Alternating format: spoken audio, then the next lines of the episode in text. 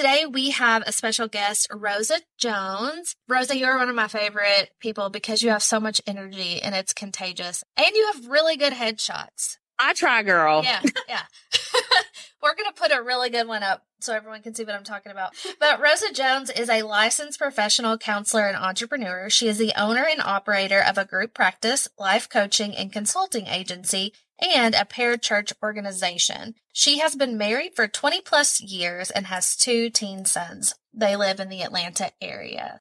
Do you also have a place in North Carolina, or am I imagining that? No, I don't. So my my practice is in Virginia. Oh, that might be what I was thinking. Yeah. So because when I first joined your community, I was living in Virginia where my practice was.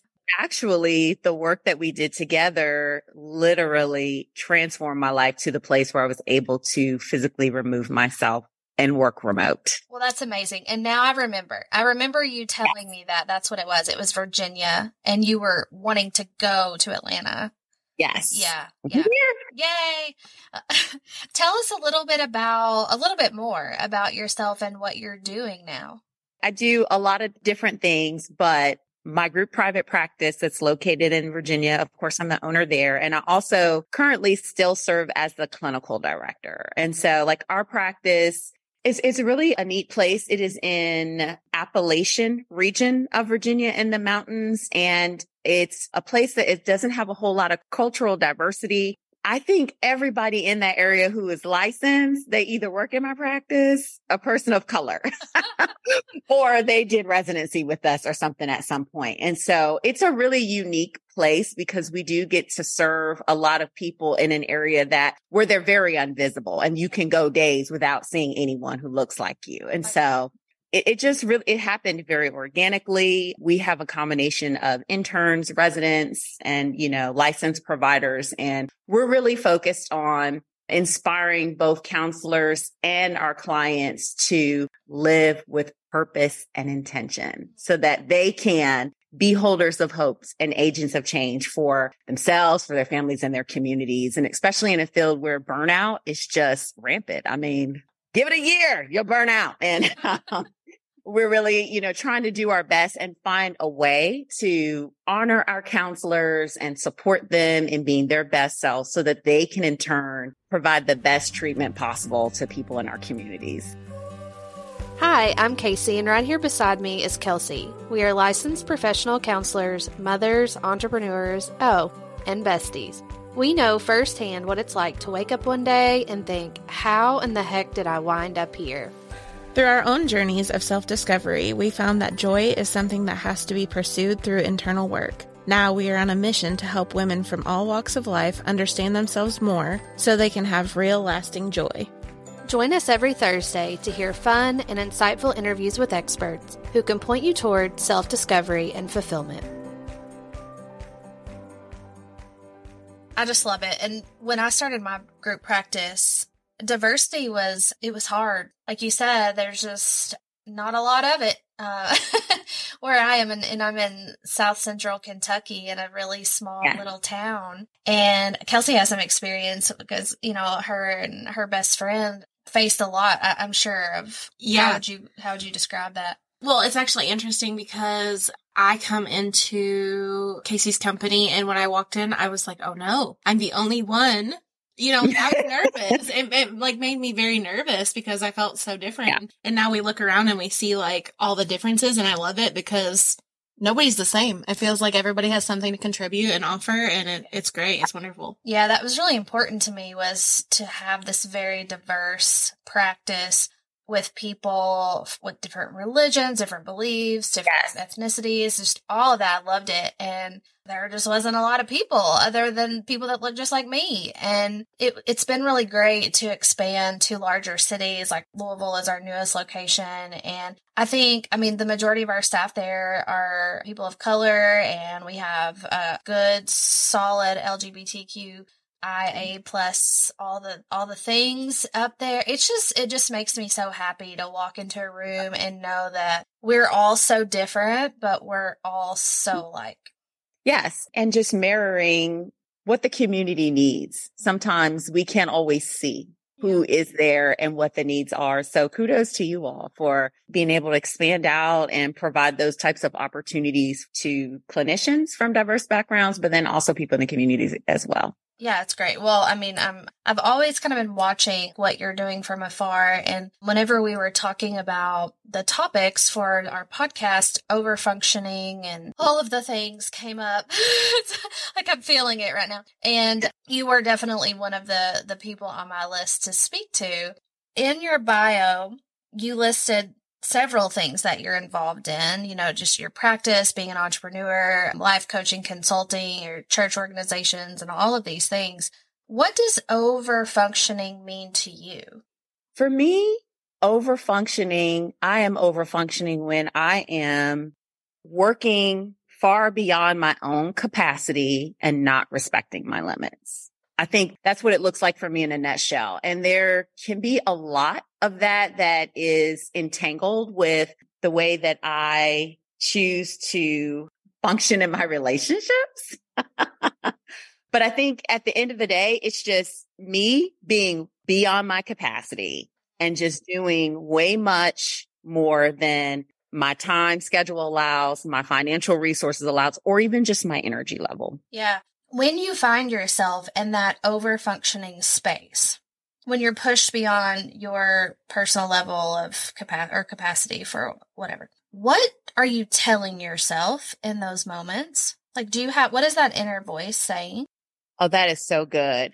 I have learned to tell myself, this is how I talk to myself, girl, you know, you need to quit. You are doing the most. Stop it. and because of my, my personality and the way that I'm wired, the other thing that I tell myself consistently is that doing more isn't going to make me a better person or mm-hmm. more valuable.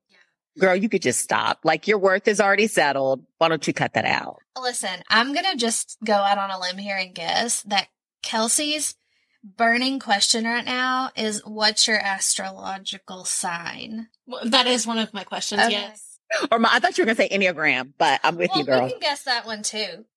I'm not. I, have only been on this podcast for what now? Eight minutes. Okay, we'll I, let you guess. Soon. We'll let you guess toward the end. So that okay. that's how we'll okay. close it out. We'll guess. So I'm wondering. We've kind of noticed this theme of whether it's conflict, whether it's over functioning type of behavior, attachment style. So we've noticed this pattern in all of our conversations about how what we're doing now is connected back to our childhood experiences. Yes.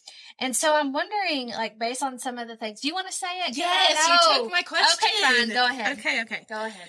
Well, I'm curious, did that show up when you were younger? Like how how early did the overfunctioning start? Oh God. So I am I am a child of a, a somebody who was in a substance abuser, right? God rest his soul. So it showed up from the very beginning. It showed up as a young child watching my mother overfunction, you know, overwork, over support, be overly responsible for someone who was living in f- full blown addiction and in and out of cycles of recovery. And so, I mean, it started very young. I mean, I have memories back to three years old that get planted and rooted in your psyche and your body and your emotions as like, this is what you do as a part of a family. This is, this is what you do to take care of each other that, you know, it wasn't until I was somewhere in my twenties was like, oh my gosh, was so messed up.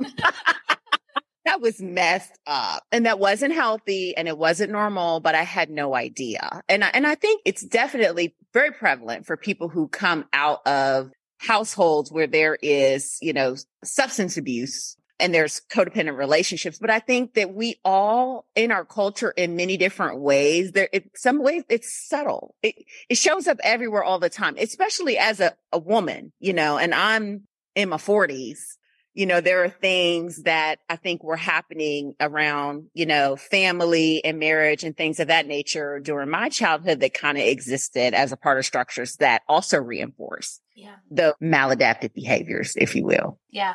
I knew you were going to say that, didn't you? Yeah, yeah. Addiction. Yeah, we've. I mean, we've we've found so many patterns in our conversations. Oh, yeah. I'm curious for you, for me, and I'm sure Kelsey is is different. But my over functioning was very similar to you. Like I had a very over functioning mother because she had no other choice. you know, yeah.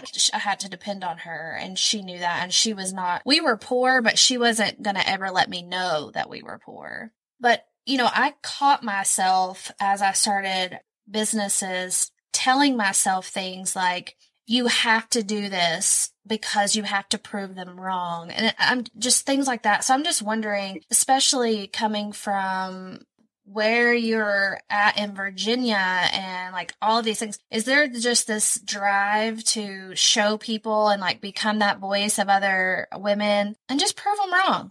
Does that ever come up? Not so much, but I, that does resonate with me in a different way. The one that drives me is it's really about like taking care of people. Like it is your responsibility to take care of these people. I mean, the clients, my colleagues, the people who work for me, and I have found that I have to watch it because it shows up in ways that are not consistent with the direction that the business is going. It shows up in ways to where it has, you know, there have been times where I end up giving the business the short end of the stick because it's like you take care of everyone, you take care of everything, you're responsible. If this goes wrong, it's on you. Yeah, that seems like a lot of pressure. Like a lot oh, of God. pressure. Oh gosh, yes. Mm, but that, like you said, Kasey, that was my mom. She had divorced after 10 years of staying home. She had four children. She moved to a community four hours away, went back to college full time and took care of us, went to school and then worked. And so, I mean, it was just like not providing for other people was not an option. And that, and even to her detriment. I mean, there were times where, you know, she would buy us new clothes and shoes and she just didn't look that great. Well, you know? that's what I was thinking when you were when you were talking. I was like, and then you get what's left. So you you take care of everything else, and then whatever's left, then then there you Yes. go. Yeah. Well, and then you mentioned that that has to be a lot of pressure. Do you think that you have channeled that pressure to care for people into like does that become over over functioning? Like do you are you telling yourself I got to take care of these people and that's kind of what keeps you going?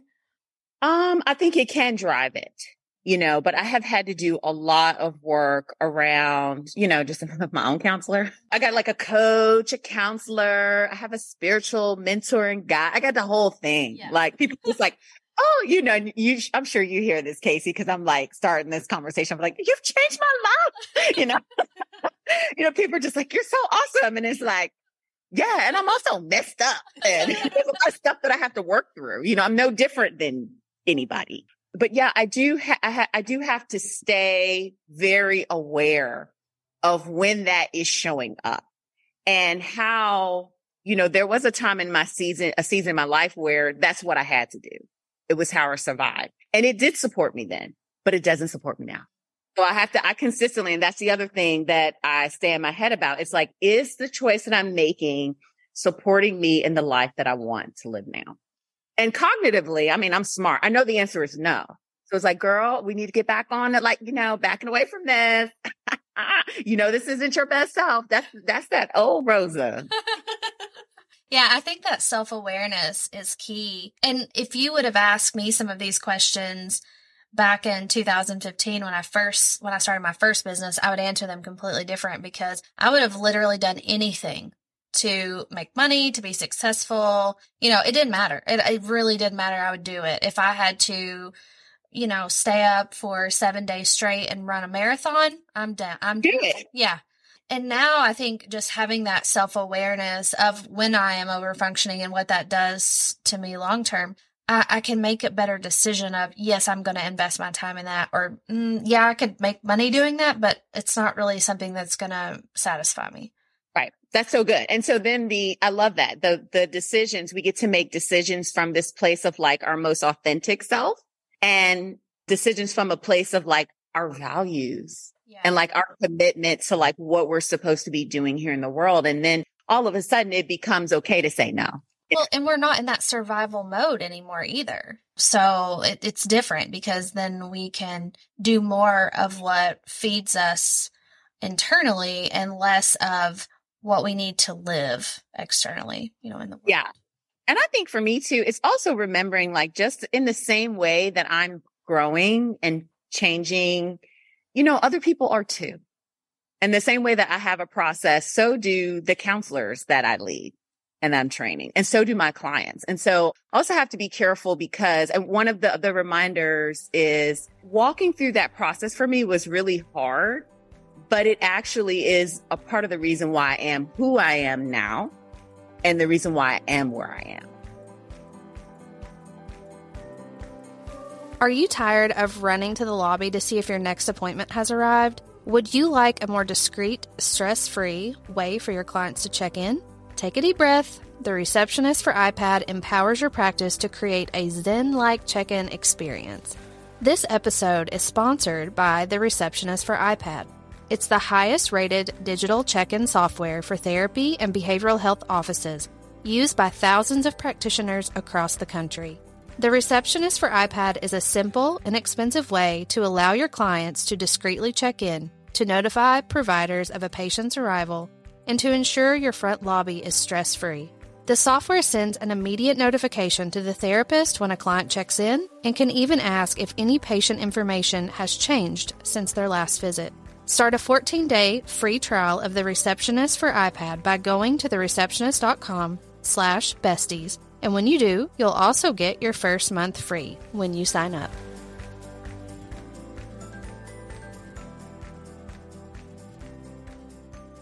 And if I am always stepping in, saving and rescuing people, they'll miss their process. How do you become? Like I've already, be- you know, I'm, I'm becoming. This is my journey. They've got theirs. And so just really being able to like do a better job making this distinction is like, when is it that I'm being helpful? because I'm a great problem solver. But if I'm being helpful in ways that like blocks your growth and development, that's not okay. This sounds like somebody else I know. Hmm. This one over here. But it's hard to me. Sometimes it's hard to watch people suffer. Yeah. Yeah. Well, I think that's what also makes you a good entrepreneur. And it's also what makes you a good leader and if you ask any of my staff about that, they would be, they would just drop their head and be like, Oh, I hate her. There are situations where I sit back and watch them suffer through a problem because yeah. I could easily just say, here's what you do to fix it, but I need them to figure it out on their own. So that right. happens again, they won't need me. Yeah, there's a lot of intention behind. I've learned that there's a lot of intention with everything you do and how you, I'm like, why won't you just give him the answer? Like, this is painful to watch. And she's like, nope, I'm not doing it. Yeah, she cannot sit in a meeting. Like if if she if we're having a like a an admin meeting or something and Kelsey walks down the hall and she knows what we're doing, I can just see her confliction because she's so nosy and she wants to watch it. She knows it's going to be something, but then she knows like she really shouldn't but she always does anyway. And then she sits there so uncomfortable. well, because nervous. I know, like, I, I have a very close bond with everyone, but then I also know you and I know what you're looking for. And they're like, I yeah. know. And I'm like, don't say, I don't know. Like, this is going to be bad. it's a whole tension, right? Yeah. But it's intentional and it's just discomfort. That's all it is. And so, you know, you know, I do, I test myself and it's like, okay, let me build my distress tolerance. Okay. You know, like if I can get through this, you know, eventually. And I think the really cool part is when you start seeing those people change and grow. And not only that, but the other leaders that you have on your team.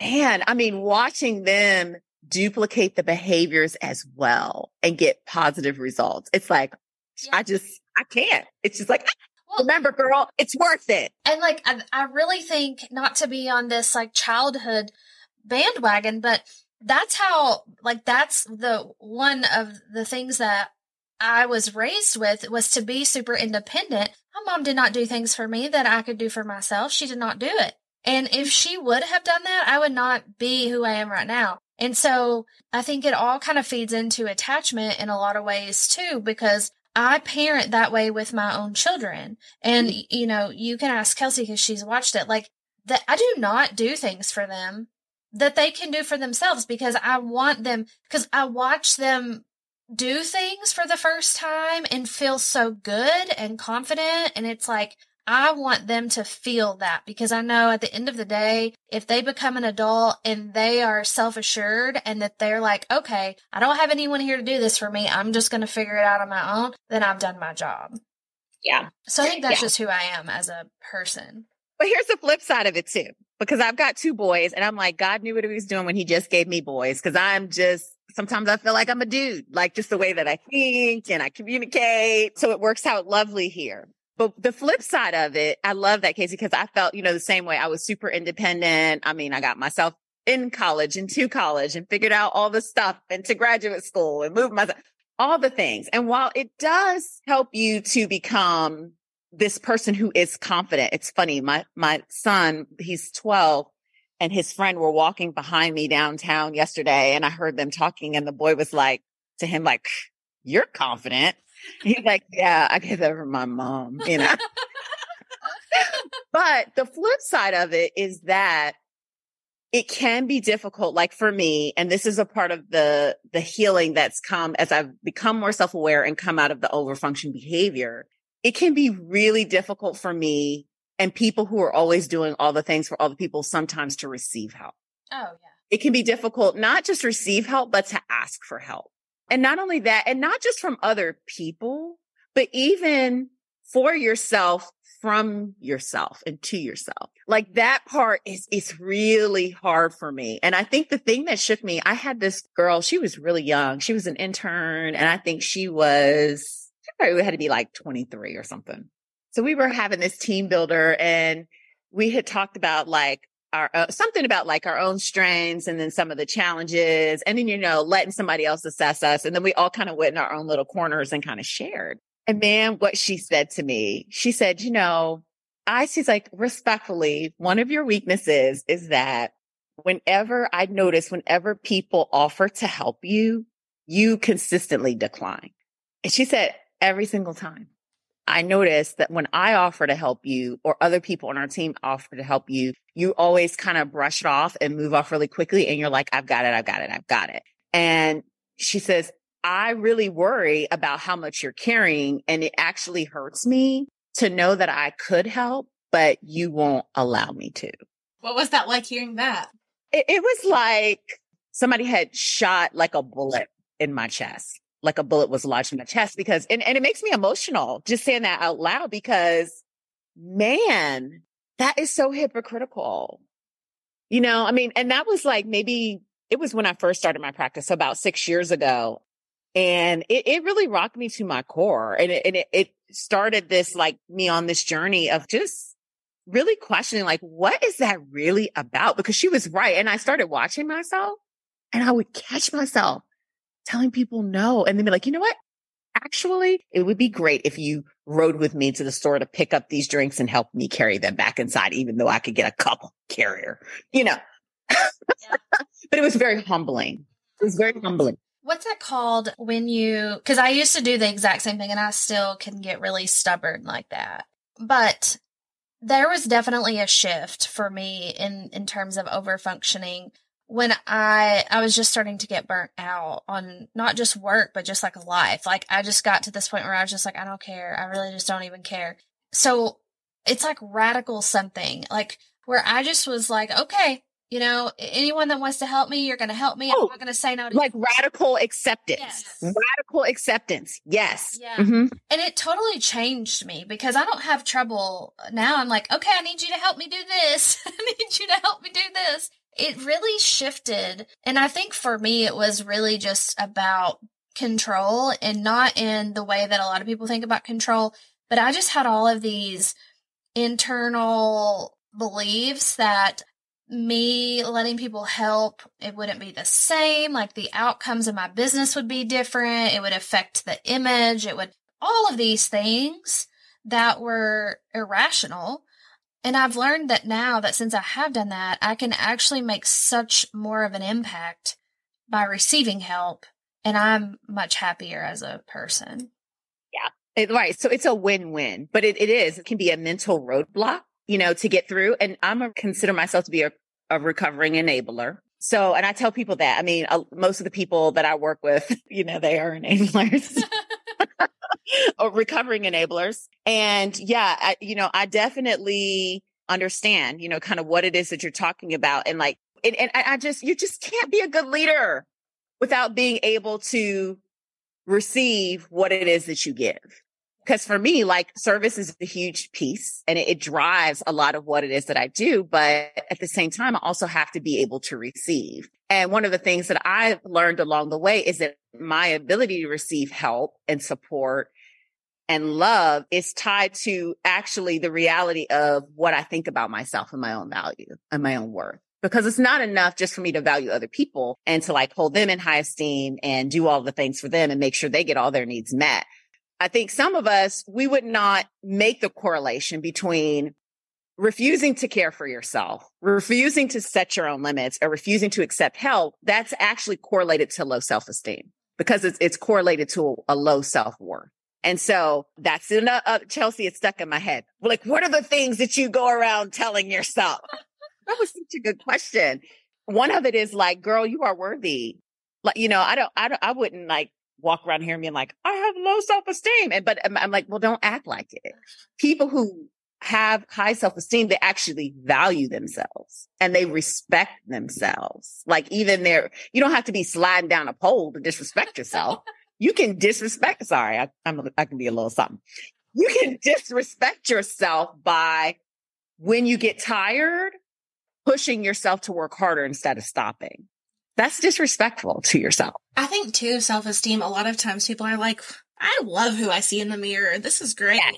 But then when they create this awareness around it, so I was actually talking to Kasey about this. Like, it's like they'll come in and they'll say, my self esteem's great. And then you add awareness to it and they're like, wait a minute. And it's like they see it. They, they don't have their self worth. That's what they want to work on. And so then they're like, yes. yeah, my self esteem's like a 10. Like I need to work on that. Right. Very few people will come in. I mean, you've got some, but I would say very few high achieving people. They're not going to make the connection. They're not going to come and be like, you know what? I actually need to work on myself work. I don't, I just don't feel worthy. But you know, when you really, it's not even just listening, but you watch, you watch what we do. Yeah. And there really is on some level a disregard for how it is that we're wired and created and a disrespect for that. And at the end of the day, it's like, unless you start seeing yourself as worthy and valuable and enough, it's hard for the behaviors to change yeah. because like you were saying, you're just in survival mode and you're trying to protect something that it doesn't need protecting. Your word. Can you tell Rosa and the listeners about your experience with that question? Oh, yeah. Yeah. That's very similar. Yeah. I was just, uh, you know, I was thinking about that whenever you were talking. And so a couple years ago, when I started uh, going through a divorce and basically this shit had hit the fan in my life and as they usually do in a divorce. And one of the last things he said to me was, You need therapy. You know, like that's a bad thing or whatever. The more I thought about it, I was like, Yeah, probably do. So I started going to see a therapist on the website. On her website, she branded herself as this therapist that specializes in professional women going through a divorce. And I was like, oh, that's specific. And so of course I saw that and I was like, okay, that's that's who I'm gonna go see. And our very first session, we didn't even get past like the three minute mark, I don't think. And I write about this whole story in the book that I'm working on. But she says, okay, so let's get started. Um, on a scale from one to 10, how much do you love yourself? And I swear to you, I sat through that whole session and thought about it. Like I didn't yeah. even talk because I was thinking, I don't know what that means. And I just kept yeah. asking, like, well, is that like self esteem? Is right. is that? And I was driving this woman crazy because I did not know. Yeah, that's how it is when the therapist goes to therapy. Yeah, yeah. I just didn't know, and at, at, the end of the session, I, I finally was able to come up with a number. But self love, like, what does that even look like, or feel like, or what? Right. How we went down this rabbit hole of Googling like self love quotes. And I was like, this is not it. You know, it's all about like, like, how do you define that or describe that? And yeah, it, it's, it's difficult to put language around. But, uh, you know, to me, a part of it is seeing yourself as worthy, seeing yourself as valuable. I think a lot of it shows up in the way that we treat ourselves. Yeah. When we mess up and when we make mistakes. Right. Well, and for me, a lot of it was just releasing shame and guilt. Yeah. And hmm had to start there. I'd never actually forgiven myself for the things that I had done that I felt bad about. Yeah. And I just carried that around, like Kelsey was talking about earlier, like a backpack. And, and then of course that creates this whole other set of dialogue of, well, if I can't love myself, then how, how can anyone love me? How can other people love me? One of the things that I used to believe about myself is that I was a terrible friend. I'll tell my zodiac sign after a while, but, um, I am confrontational. And so I will risk for me, truth is important. It's a premium, especially in very intimate relationships. And so I've lost a couple along the way, but I think I made that, I made that mean that it meant that I was a bad friend. And it was funny. I had a very close friend of mine. We were in a small group and she was just talking about how I was such a, an amazing friend and blah, blah, blah. And I started getting really uncomfortable. And her husband was sitting there with us too. And I was like, girl, I'm, I'm not that good a friend. You are just putting it on a little too thick. You need to calm down. And he interrupted me and he said, what are you, what are you talking about? Like you're an incredible friend. Like if it wasn't for the way that you cared for and supported us in our first two years of marriage, we wouldn't still be together. I guarantee you. You're a great friend. Don't ever say that about yourself. I was like, I need to go to the bathroom. you know, but it was, it just like, it just, it just shook me. But it was one of those things that I was holding on to. It's just like, you know, I'm not really a good friend because, you know, I, I get into conflict with people and Yeah. Yeah. But I think that, that conflict is important, you know? oh yes. Uh huh. And so many people need it. So do you think you can guess her sign? No, she has. She threw you for a loop She with does. the confrontation. Like okay, at first I was thinking Leo, and then I was like, nah. And then I kind of I get, I get that a lot though. So you, even if you get it wrong, you still did good. You're warm. You give up. I, I do give up. Are you- I'm stumped on What this one. are you an eight on the Enneagram? Yeah. I knew it. Okay, tell us tell us your zodiac sign. I'm a Taurus. Mm, okay. Confrontational. Yes. Yeah, we missed that one. Bull. I'm really sweet, like really sweet and really friendly and all that. But I got a lot of that, that one in me from the Enneagram too. I'm a huge into like justice. Like I, you know, I'm very justice oriented and I'm also an achiever. So it's sometimes not a good combination.